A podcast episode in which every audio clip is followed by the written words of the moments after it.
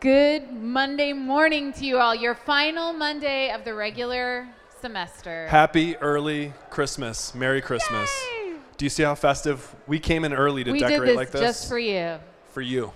For this class.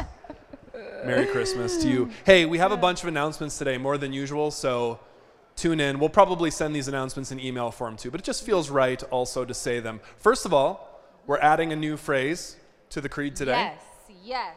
Yes, born of the Virgin Mary. Born of the Virgin Mary, who was conceived by the Holy Spirit, comma, born, born of, the, of, the Virgin, of the Virgin Mary. Mary. So we're just in time for Christmas. Just in time for Christmas. Do you see how we planned this? Born of the Virgin Mary, right for Christmas. You'll continue reading Athanasius and, of course, finish the book this week, thinking about the Incarnation. We're we're, we're hitting all of the Christian themes. You know, yesterday was the first day of Advent. Did did, yes. did, did any of you go to a church that had some Advent-related thing? Not one person. Yes. That's great. It's good to know the We've fate of the church. Advent so, so Advent is actually in the Christian calendar. Advent is the beginning of the year. Like this is like New Year's Day for Christians in, in a sense. We start our year now with the coming of Jesus into the world in this season. And so the church actually operates on a very separate kind of calendar from the rest of the world. Like yes. we have a calendar with dates and so on and months, but the church has its own calendar.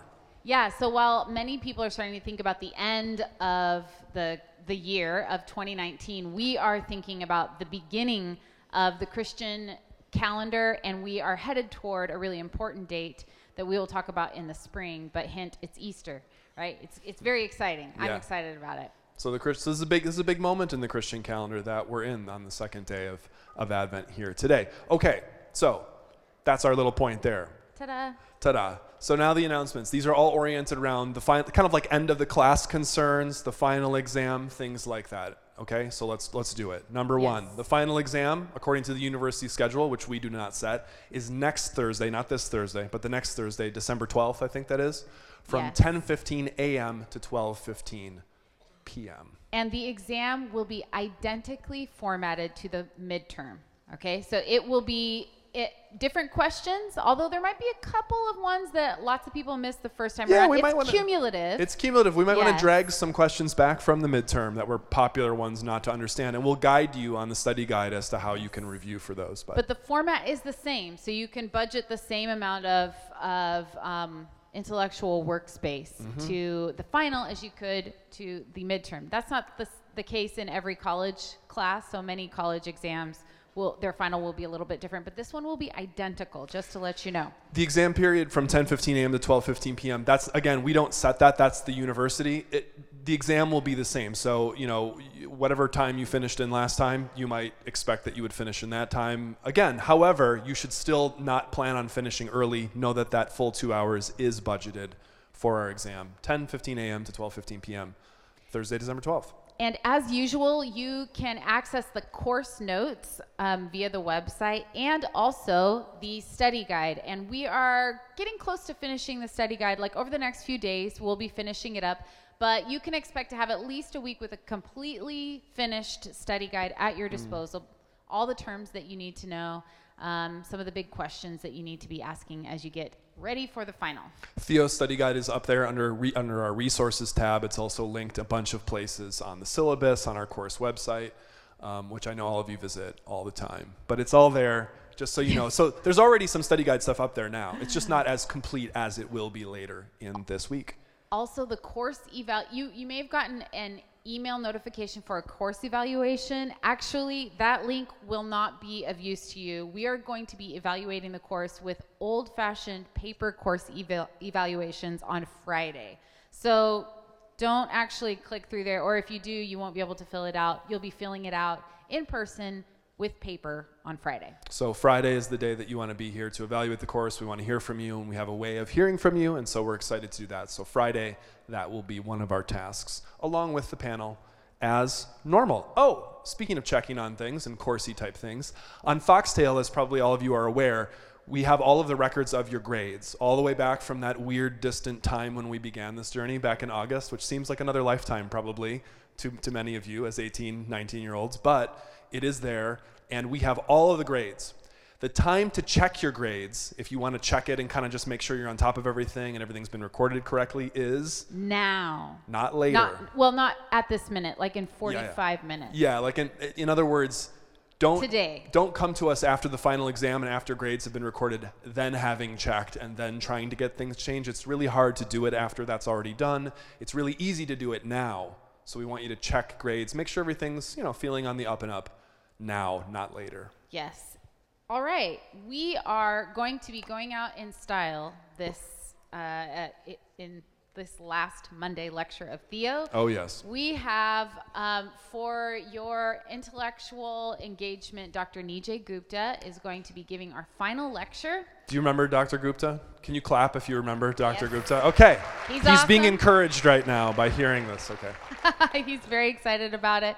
He's going to be uh, teaching us this morning, but first we need to be we need to recite the creed. Well, we should introduce him first too. Oh, right. Do we do remember? I mean, I guess the clapping says that we remember Doctor Nijay Gupta, but he is a New Testament scholar. He teaches full time at Portland Seminary. We actually have a seminary which is like grad school for people who do theology and biblical studies. He teaches there for us. He's a fantastic scholar, a fantastic human being. Yes, his most recent book is about or is on the Lord's Prayer. It's a wonderful book that um, I highly recommend if you want to know more and think more about how oh, yeah. to pray.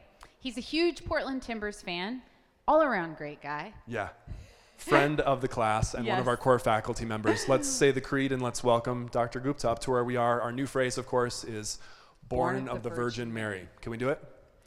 I believe in God, the Father Almighty, creator of heaven and earth. I believe in Jesus Christ, his only Son, our Lord, who was conceived by the Holy Spirit, born of the Virgin Mary. Would you please join us in welcoming Doctor Nijay Gupta?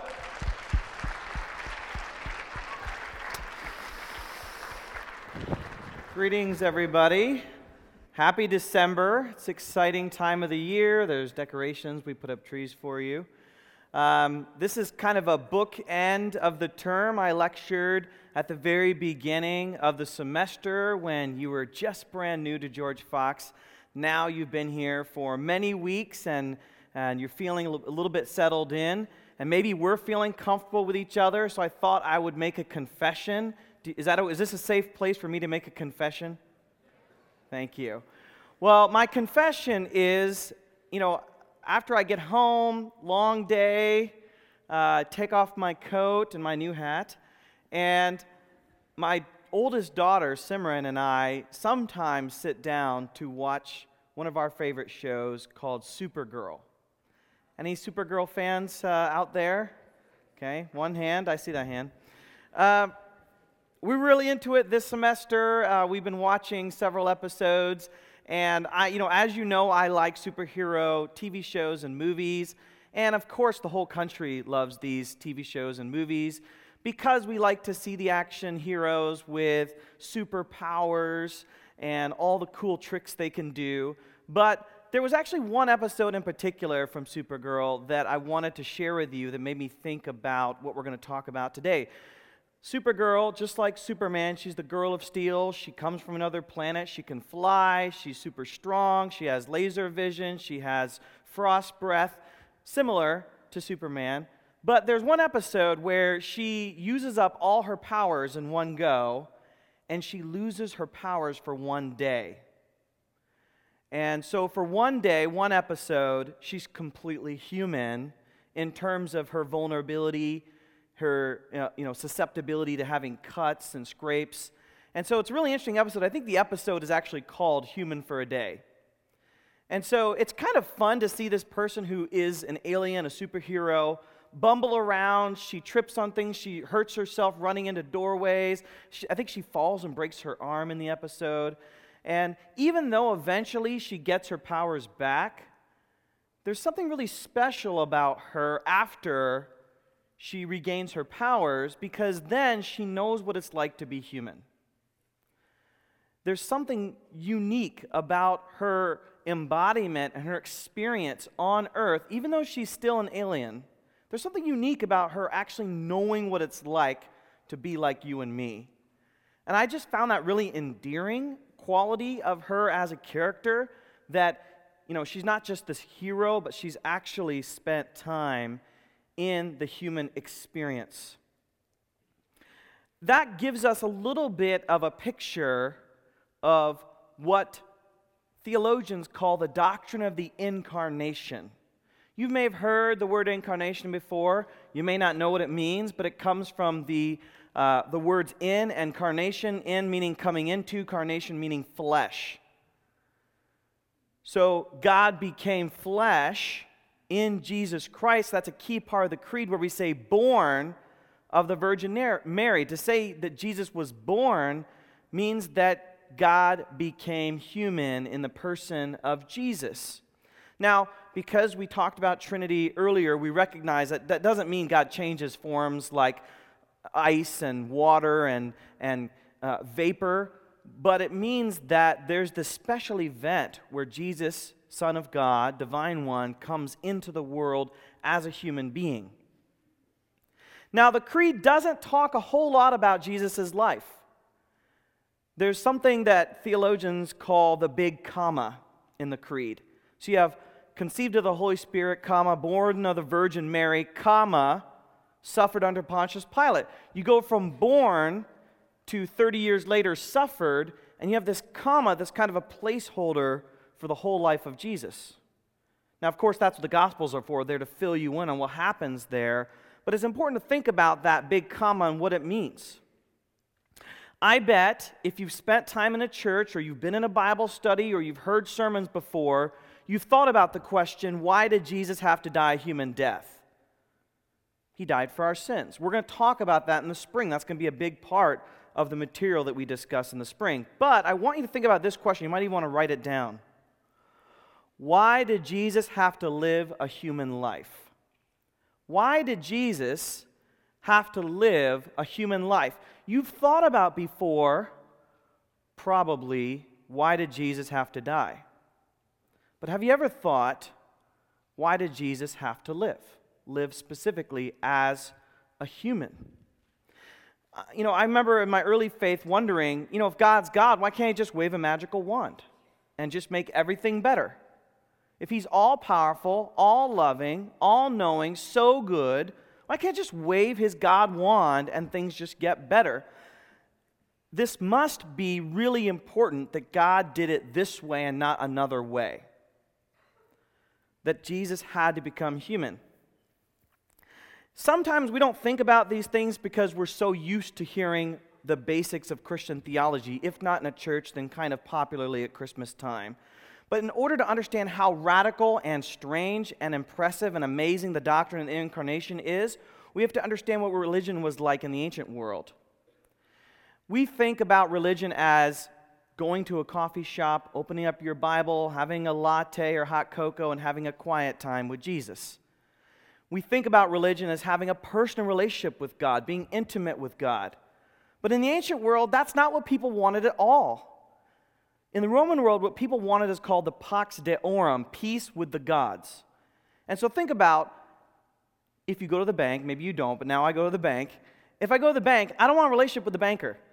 Okay, I don't want a relationship with the teller. I just want to go and have my transaction. Actually, at my bank, they have tea, so sometimes I have tea. But most of the time, I just want to go in and get out. Sometimes I just want to go in the little booth with the A T M. I don't even want to deal with the people.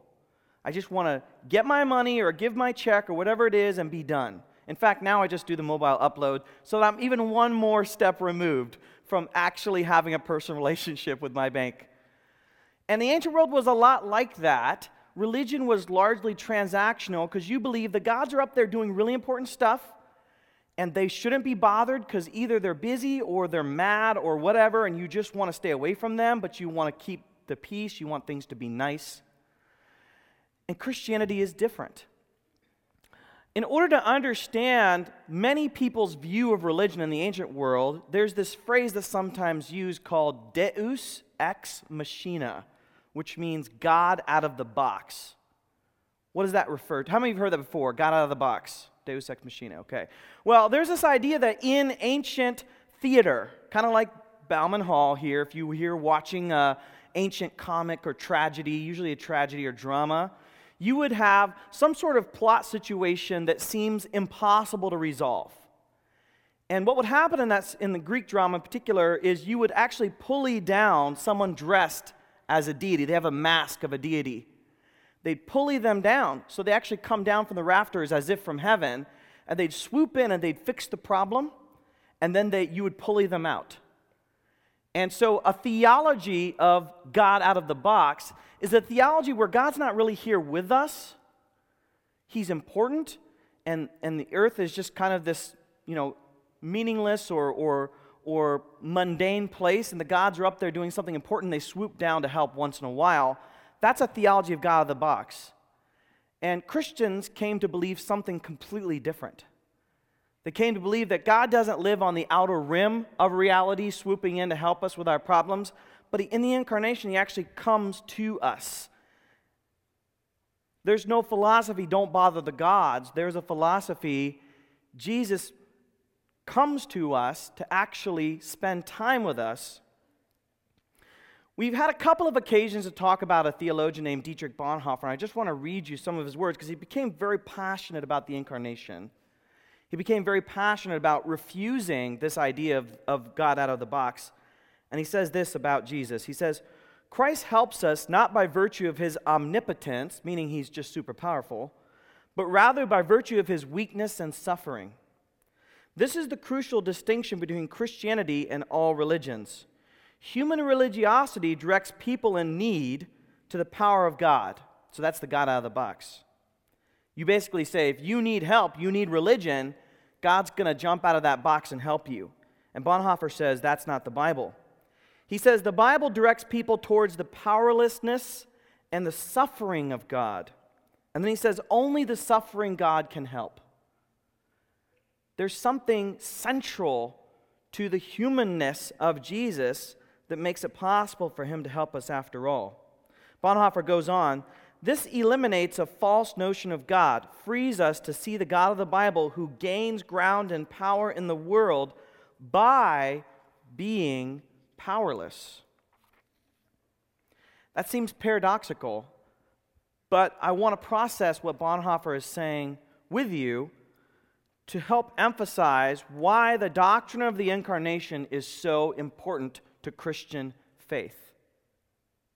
I'm going to give you five points, and I'll just reiterate them so that you know what we're talking about. The first one is, God wants to be with us. The doctrine of the incarnation teaches us that God wants to be with us. The Gospel of John says, the Word of God was there from the beginning, it was God, created the world, but in Jesus the Word became flesh and dwelt among us. Now, the language that John uses for dwelling literally means tabernacled or pitched a tent. And this is meant to evoke language from the Old Testament where Israel's wandering in the wilderness, they've struggled with obeying God. Humanity as a whole has rebelled against God. And yet, God wants to be with his people, so he pitches a tent and wanders around with them. To think about why this happens, you have to understand that even though God is upset at the sin of his people, he really, really wants to be with them. That's a powerful notion for people like us that sometimes wonder, does anybody care? Does anybody see the problems I'm having? Does anybody know me personally? And the God who tabernacles or tents with us tells us he wants to be near us. I think about when my kids were really, really small and they were in a cri- they were in cribs. Sometimes they'd cry and you, we were told, don't take them out and put them in your bed and all that. So what would we do? We'd lay down on the ground next to the crib and put our hands through those very narrow railing the bars, and we'd just be there with them. You might call that rough presence, right? I'm sleeping on the ground with my hand in a crib for hours every night, for possibly weeks or maybe months. And that's the idea of just being with them is so instrumental to their well-being, right? Being near them. And God, God does that with us. He creates rough presence, right? I'm put out when I sleep on the ground. And think how much more God's kind of put out in a way by having to go through the challenges, just like Supergirl. You've never heard of Supergirl illustration in the incarnation, I bet.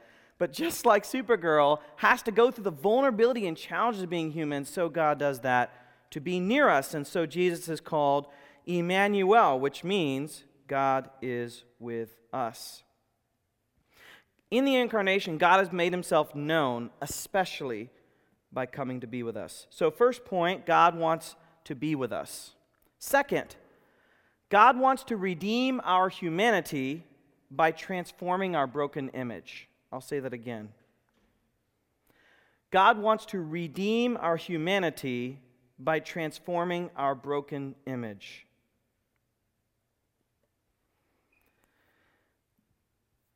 You may know that in the letters of Paul, he often refers to Christians as those who are in Christ.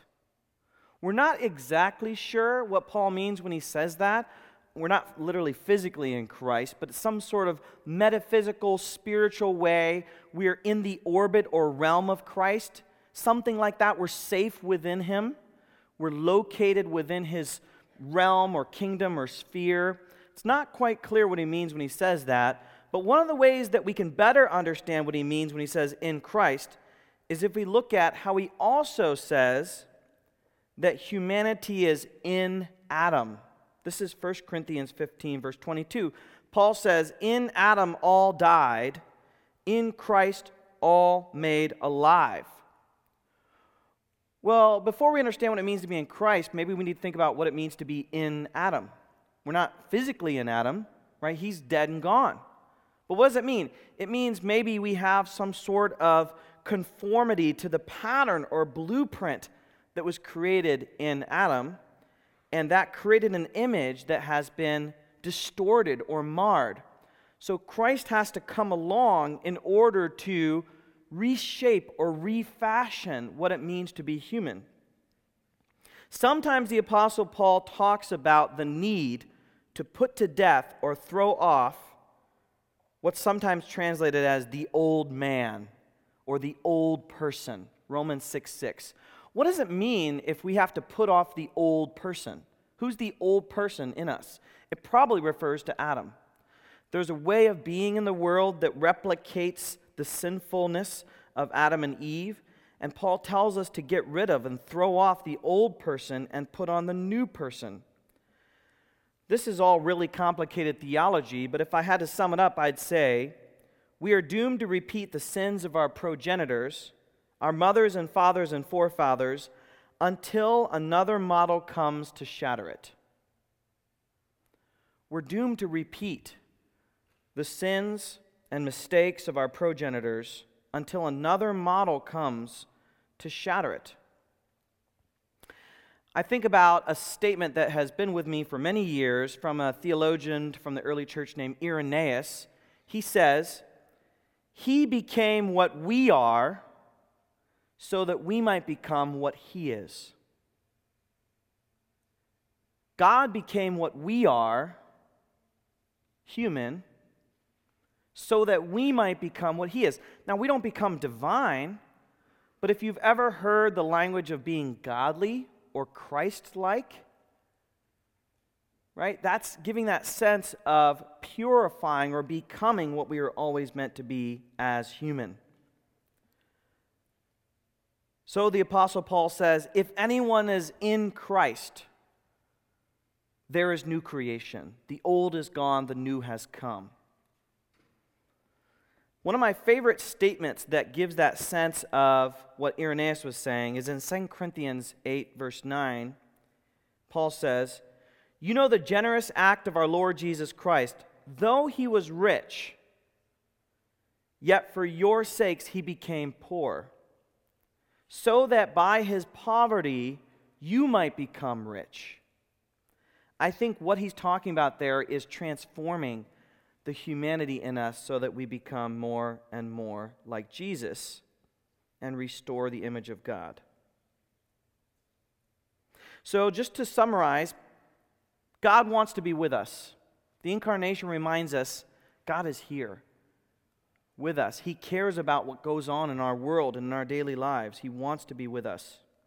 He's with us now through the Spirit.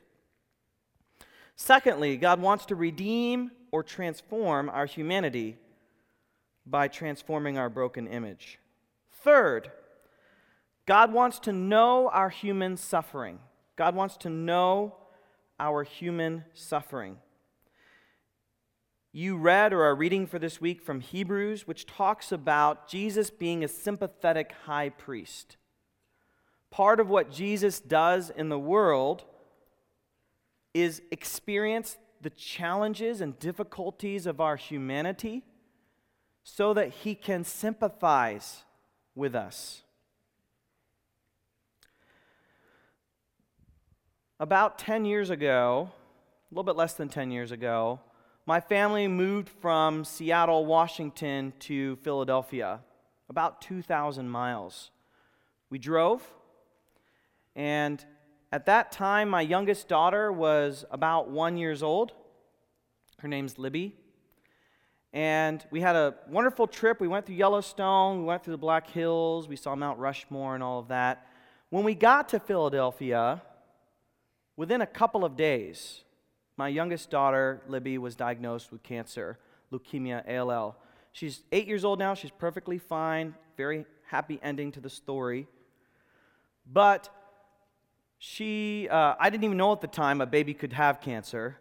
But at one year old, she went into the hospital, Children's Hospital of Philadelphia, for the first month of cancer treatment, which is very aggressive treatment. It's called induction. Uh, she actually spent about three weeks in there. She couldn't leave the floor because she was immune compromised. And you can only guess how devastating of a situation this is for our family, for me. Um, and many people came to visit us and to offer their help or care and concern. Uh, my, my dad visited, my parents visited, my, my wife's parents visited, my brother-in-law, some friends, the chaplain from the school I was going to teach at there in Philadelphia. But I was inconsolable. Uh, it was nice that people came. Uh, it was nice that people were helping out, but it never felt personally satisfying for me. Maybe you have some situation in your life where you can understand that. One person reached out to me that made an impact. His name's Mark Matthews. We were students together for our P H D program. We'd actually visited Mark and his family as we were traveling from Seattle to Philadelphia. Uh, he lives in Western P A, so we stopped at his house. This is before we knew that Libby had cancer. And as luck or fate would have it, at that time, his daughter had ended treatment for leukemia, his youngest daughter, Sarah. And we, you know, celebrated their recovery from cancer, and we uh, spent some time with their family, but we didn't, we didn't think anything of it. Mark drove a couple of hours to visit me in the hospital, to visit my family in the hospital, and as soon as he walked into the room, I lost it completely. I sobbed uncontrollably, possibly for hours, I don't remember. And he didn't have to say anything except he hugged me and he just kept repeating, I know, I know, I know. You can get all of the consoling words in the world, but it would never mean as much as Mark Matthews repeating to me over and over and over again, I know, I know. Because he did know. He'd been through the hell that I was experiencing in that moment. And I remember that. It's been seven, eight, nine years, and there's few people I think more of when I think of the incarnation than Mark Matthews, spending maybe an hour or two with us. But the fact that he could hold me and say, I know, made all the difference in my experience. And to me, that was one of the first things that came to mind when I think about the power of the incarnation, because it means Jesus Christ, God with us, can say to us, to anything you're going through, I know. It's not a platitude. It's not a sympathy card. It's real life and real human experience, which he experienced with us and for us. He chose it. So for Jesus to know us truly, he had to know our suffering and weakness. So the reminder of that third point, God wants to know our human suffering. Not from afar, but actually with us as our sympathetic Savior. Number four, God wants to teach us incarnational ministry. God wants to teach us incarnational ministry. For God to come in the flesh, it was not just to save us, it was not just to rescue us, redeem us, even though those things are wonderful. It was also to teach us how to live in the world with each other. Now, we're already in the flesh. We can't become more in the flesh. But we can learn a certain pattern of going to the other, the needy other, and being with them and being like them, and embodying or living within their challenges. I feel like a good example of this is when Jesus washes his disciples' feet. You may know this from the Gospel of John, chapter thirteen. Normally, when you are walking around, you're getting your feet dirty because you're wearing sandals. You go into a house, and it's common to respect the house by washing your feet. In, in, a, in a nicer house, slaves would wash your feet. So Jesus actually humbles himself by taking the role of a servant or a slave, and taking a towel and taking a basin of water and washing his disciples' feet. Now, this was a symbolic act. Peter, thinking probably too smartly, he says, no, no, no, Jesus, I'm not going to let you wash my feet. This is a trick. I'm supposed to wash your feet. And what does Jesus say? He says, if you don't do this, you can have no part of my ministry. You can have no part of the future of Christianity. Why? Because he needed to learn the lesson of being as humble and gracious with others as Jesus was being with him. This is as close as we get to setting a pattern for incarnational ministry. Ministry just means love and service to others. Incarnational ministry means that when Jesus becomes human, takes on our weakness and suffering, dies for us, rises again, then he says, now you go and do likewise. We're not going to die for anyone's sins. But John tells us we can learn to lay down our life for each other. Right? So to be incarnational is to repeat. We call it non-identical repetition, meaning we're not Jesus. But we can aspire to be like Jesus by humbling ourselves, going towards the other in need, and embodying their world and trying to understand it. It's like me laying on the ground next to a crib. I'm becoming like a baby, right? I'm becoming like them in order to serve them, and this is what Jesus teaches. The Apostle Paul gives us another example of this, I think, in Second Corinthians. The Corinthian church was really into power and image. They wanted their leader, like Paul, to be strong, tall, good-looking, powerful, kind of like me, right? Why are you laughing at that? They, they, they want him to be this image of perfection and beauty and strength and wisdom. But in reality, we know that Paul did not always come across as these things. In fact, because of all the beatings and imprisonments and problems that he had, he had scars. Maybe he had a limp. He may have had bad eyesight, as, as some uh, theologians say. He did not come across as impressive. In fact, the Corinthian church kind of rebuked Paul and said, you kind of look like death walking. You kind of look like a, a walking dead person, like a zombie. And Paul doesn't back away from that. He says, if death is at work in us, meaning the apostles, that's because life is at work in you. Meaning, we've given and given and given of ourselves in order to create or bring life to you. Whatever life you think you have, it was at our expense.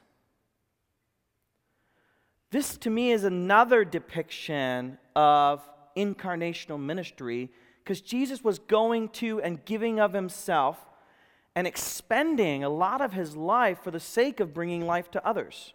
Now, that doesn't mean he dreaded everything. He talks about, even in prison in Philippians, he talks about how joyful his life is. He talks about how much love is in his life. So it's not drudgery or misery, but it is sacrificial, and the incarnation is part of that. Number five, Jesus is our human advocate in heaven. It often shocks students when I tell them that the Bible communicates that Jesus is still human.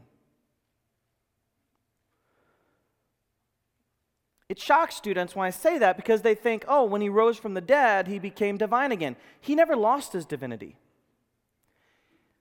What the early theologians agreed on is that Jesus is divine always, eternally, but his becoming human became a new permanent part of that, and he remains human. Remember when he rose from the dead and Thomas doubted, and he said, look at, look at the holes, right? Look at this, look at this hole in my side. This was that way of testifying to the fact that Jesus continues to be human.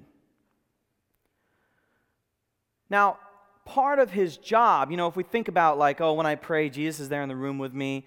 In a sense, he's with us because of the Spirit, but we also think that he's actually physically, in, you know, in the throne room at the right hand of God, interceding for us. He actually tells his disciples that in the Gospel of John. He actually tells them, I'm going to leave, and that sounds really bad, but it's actually good that I go. I'm going to send another advocate, which is the Spirit. And as for me, I'm going to be going, preparing a place for you, and I'm going to be, you know, Paul explains, he's going to be interceding for us, which means he's going to be like someone that cares for our concerns and brings them to the Father. He has a divine role, obviously, but he has a kind of human role as well, by being our advocate or our man. Some people say, Jesus, our man in heaven.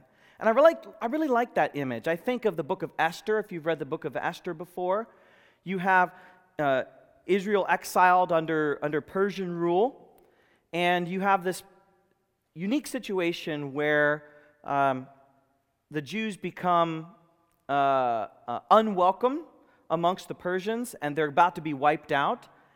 And it just so happens that the king's favored wife, Esther, is Jewish. And the people of Israel actually rally behind her and say, you have this unique opportunity to advocate for us. You're one of us, with availability in the household of the king. We need you to advocate for us. And I think about that with Jesus. He can advocate for us as God, Son of God, but there's a unique, special, personal, embodied way that he can advocate for us as human Son of God by the Father's side.